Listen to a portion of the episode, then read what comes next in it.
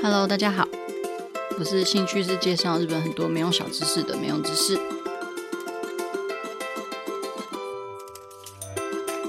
今天来跟大家聊聊江户时代的拷问吧。我这次发票也是一张都没有中，实在是超级没有偏财运。而且我发票大概已经一年以上没有中过奖了，就是连两百块那种基础的，或者是云端奖什么都没有，只能努力工作赚钱了。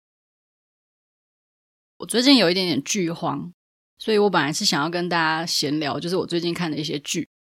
就日剧的部分基本上没有，有啦，有两部。然后美剧的话，我有看 Netflix 上面那个八十一号档案，是觉得还不错，就是很悬疑烧脑。然后算是我自己喜欢的类型。然后日剧的话，我有追那个犬饲贵丈跟铃木伸之的契约，是还蛮有趣的题材。但现在就是一个礼拜才出一集，所以追的就是有点辛苦。然后另外一部是菅田将晖的误说式推理，目前也是只出到第三集而已，所以就是还蛮期待后续的发展。只是第二集让我有一点点那种说教感有点重啊。虽然我知道它本来的就是调性就是这样子，但是还是期待一下后面会不会有什么不一样的感觉。那因为《契约》这部日剧是有讲到黑道，所以我就在想一些拷问的部分，好像可以介绍给大家。并不是我本身对这些拷问很感兴趣，但我本身是真的对这些拷问蛮感兴趣的啦，所以想说可以一并的，就是介绍给同时也有兴趣的人。虽然我在之前蛮前面的 podcast 里面有讲过关于江户时代的刑法，但那时候讲的是死刑的部分比较多。在死刑之前呢，一定要先经过一番拷问嘛，甚至呢，这些拷问还有一部分流传到现在，成为一种乐趣。因为这也是一个很特别，然后也很有趣的一个日本文化，所以就想说可以一起来介绍给大家。如果说有常看时代剧的话，应该会对。以下这些拷问还蛮印象深刻的，这是江户时代做成的公式方预定书里面公认的四种拷问方法。第一个是吃打むち打ち、石爆石焚き、海老泽エビ攻め、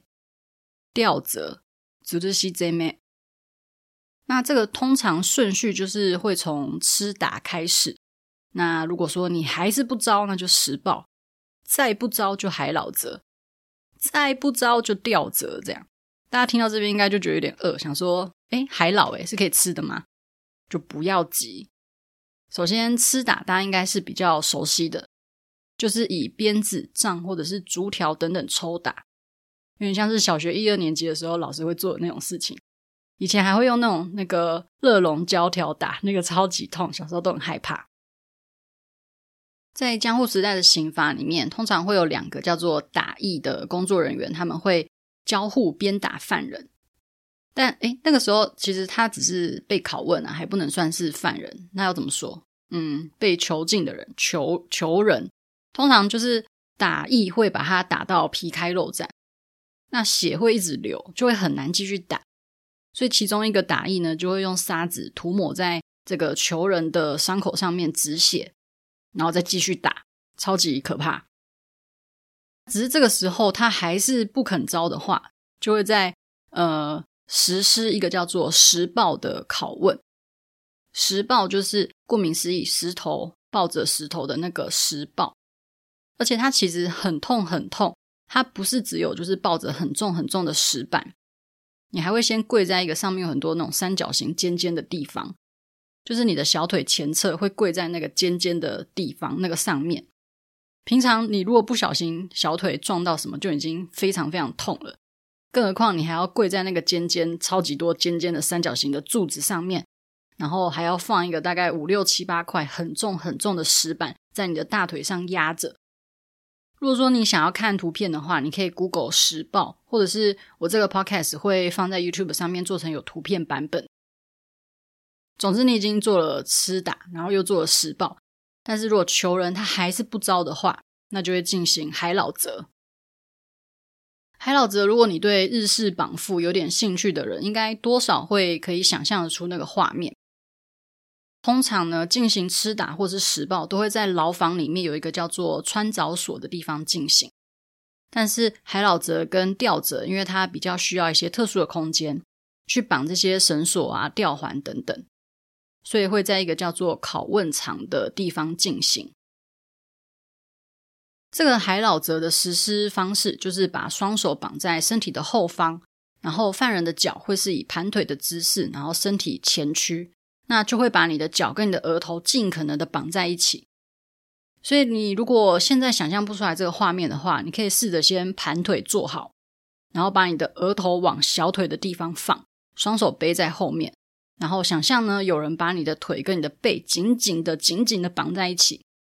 让你的头基本上是紧靠着小腿的这种姿势，就叫做海老则。所以为什么会叫做海老则？有一说是因为这个姿势看起来很像卷曲的那个虾子。也有人说，是因为你长时间被绑这样子的姿势，身体就会因为嗯血液循环的关系变得很红，看起来就很像煮熟的虾子，所以这个姿势才被命名海老则。在一般日式绑缚的 play 里面，它比较常会用逆海老的方式，通常也是会把双手绑在后面，但是你的双脚就是不会往前，是会被往后绑在后方这样子。如果说有兴趣的话，也可以自行 Google 逆海老，但是希望可以在后面没有人的状态下去 Google 比较好。好，总之呢，这个拷问的海老则里面，呃，毕竟这个姿势是真的，就是用绳子把你的身体绑得很紧很紧，所以如果你在这个姿势上长时间，也许可能三十分钟，基本上就已经很痛苦了，有可能最后就皮肤变红嘛，然后变紫，然后变白。最糟最糟的就是可能会死掉，只是因为拷问的目的不是让你死掉，所以在你皮肤快要不行的时候，那他们就会把你放下来。因为拷问的目的本来就是只是让你很痛苦嘛，所以其实，在你被绑着的这个状态之下，他们还是可能会拿竹棍啊，或者是其他的绳索啊、棒子啊等等去打你。所以，当你长时间这样子被绑，然后又被打，但是你又不招的话，他们为了不要让你死掉，还要继续拷问你，所以还是会把你放下来，再把你运回原本的牢房，然后等到你身体稍微恢复一点点之后，再继续的拷问你。不过，如果你就是这样一直一直一直的都不招，那也不是办法嘛，因为总不能一直这样子拷问下去。就算你撑过了海老则，还有一个叫做吊则的拷问，这个吊则就真的需要一些比较特殊的空间。因为它会需要把你的双手绑在背后，然后在墙上跟梁柱上用一个环，然后绳子穿过去，然后把你吊在空中，所以那个梁柱是很重要的。根据拷问刑罚史上面，他有写说要把你吊离地，就是十二公分左右的距离，看起来好像离地板很近，可是你的脚怎么样就是够不到。其实它里面还有一个蛮贴心的一个设计，就是它为了保护你的手腕。他们会在手腕的外围去做一个用草跟纸做成的瓦拉姆西洛，就是有点像是保护套那种感觉。然后就是把绳子绑在这个呃保护套的外面。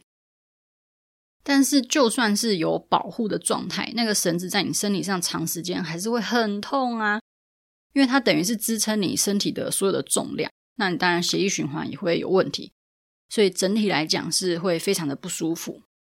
他帮你吊着以外，也有可能会同时进行鞭打、笞打这样子，就是这四种非常可怕的拷问。既然介绍完这四种公认的拷问方法之后，大家应该就会想知道，哎，实际上到底有没有人真的撑过这些拷问？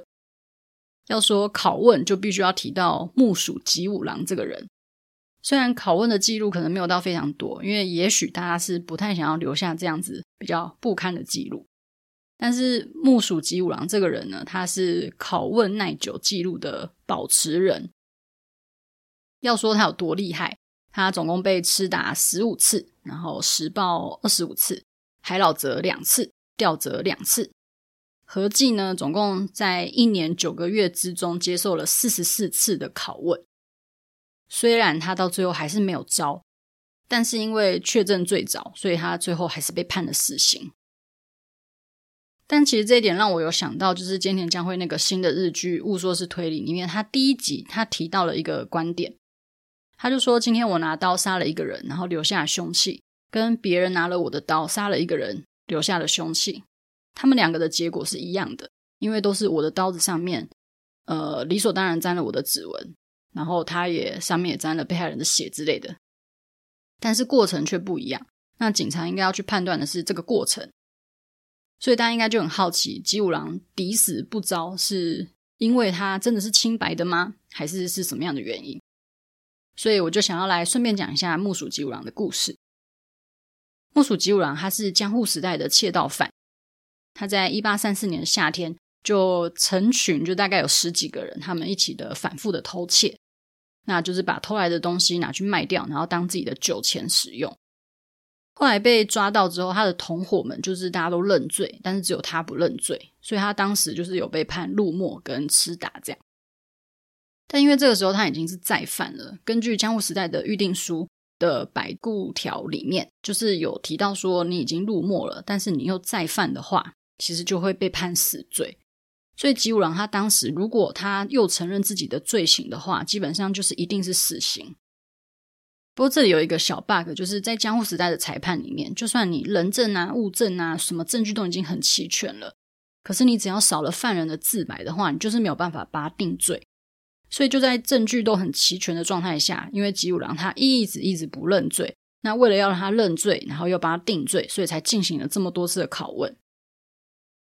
在维基百科里面有写吉五郎的一个详细的拷问的内容跟日期，像是在天宝六年的时候，除了笞打跟施暴以外，那有在九月二十二号进行海老泽，海老则还被这样放置了四个小时。在同一年的十二月，有进行第二次的海老泽。那在天宝七年的四月十一号跟四月二十一号，也有分别进行两次的吊责。第二次的吊责总共还进行五个小时，诶，就是听起来就真的非常的痛苦跟折磨。那因为中间齐五郎他虽然有自白，然后但是他又逃狱，然后后来又被抓回来拷问。最后其实这个吊责它其实并不是一个常常被实施的一个拷问方法。甚至吊责这个拷问需要获得许可才可以被实施的，所以据说吉五郎他这个吊责的实施是时隔二十九年的以来的一个吊责这样子，所以就可以知道，因为吊责实在是非常的痛苦，而且通常犯人就会受不了这个痛苦，就会在吊责之前就有自白，所以说实际上实施吊责的这个拷问的人是非常非常少的。但是吉五郎就是一个很很很厉害的家伙啊，已经实施了两次的吊责，可是吉五郎不认罪就是不认罪，不讲就是不讲，所以最后奉行所的人也觉得说这样子一直拷问下去好像也不是办法，所以就提议说干脆直接让他死刑这样子。所以木属吉五郎他应该是真的就是整个江户时代受到最多拷问的记录保持人了。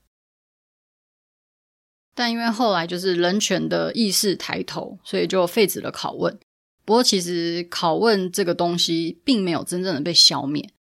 就像你如果常看韩国的一些警察剧的话，其实他们常常也会拍一些可能警察在拷问犯人的画面。就算是时代已经很接近了，可能偶尔还是有这样子的状况发生。在日本的话，有一个是一九三三年发生还蛮有名的一个拷问致死的事件。那这个被害人叫做小林多喜二，他是日本无产阶级文学的代表作家。因为小林多喜二他当时参加了一个那个时候在日本算是非法的呃日本共产党，